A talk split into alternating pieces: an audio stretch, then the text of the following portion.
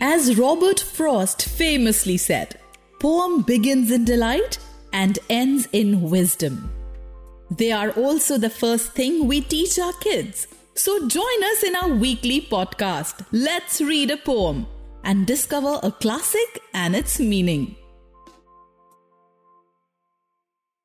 In this episode of Let's Read a Poem, we'll talk about these beautiful flowers, the tulips.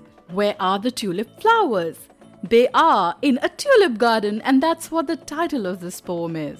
And it's written by Amy Lowell. Guarded within the old red wall's embrace, marshaled like soldiers in gay company, the tulips stand arrayed. Here, infantry wheels out into the sunlight. What bold grace sets off their tunics, white with crimson lace. Here are platoons of gold frocked cavalry with scarlet sabres tossing in the eye.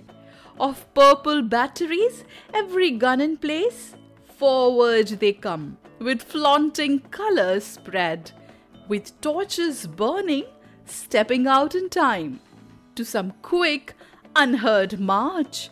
Our ears are dead, we cannot catch the tune.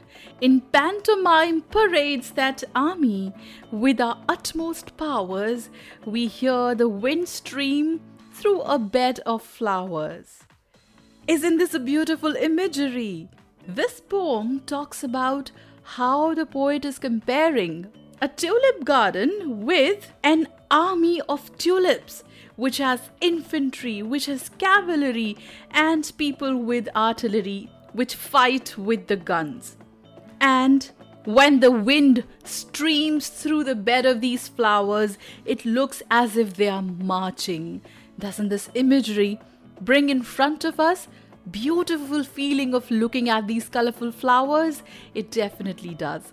So to enjoy the beauty of these flowers again, go back to the starting of the podcast and listen to the poem A Tulip Garden by Amy Lowell. For other poems that marvel you, listen to more episodes and don't forget to like, follow, subscribe and share Let's Read a Poem.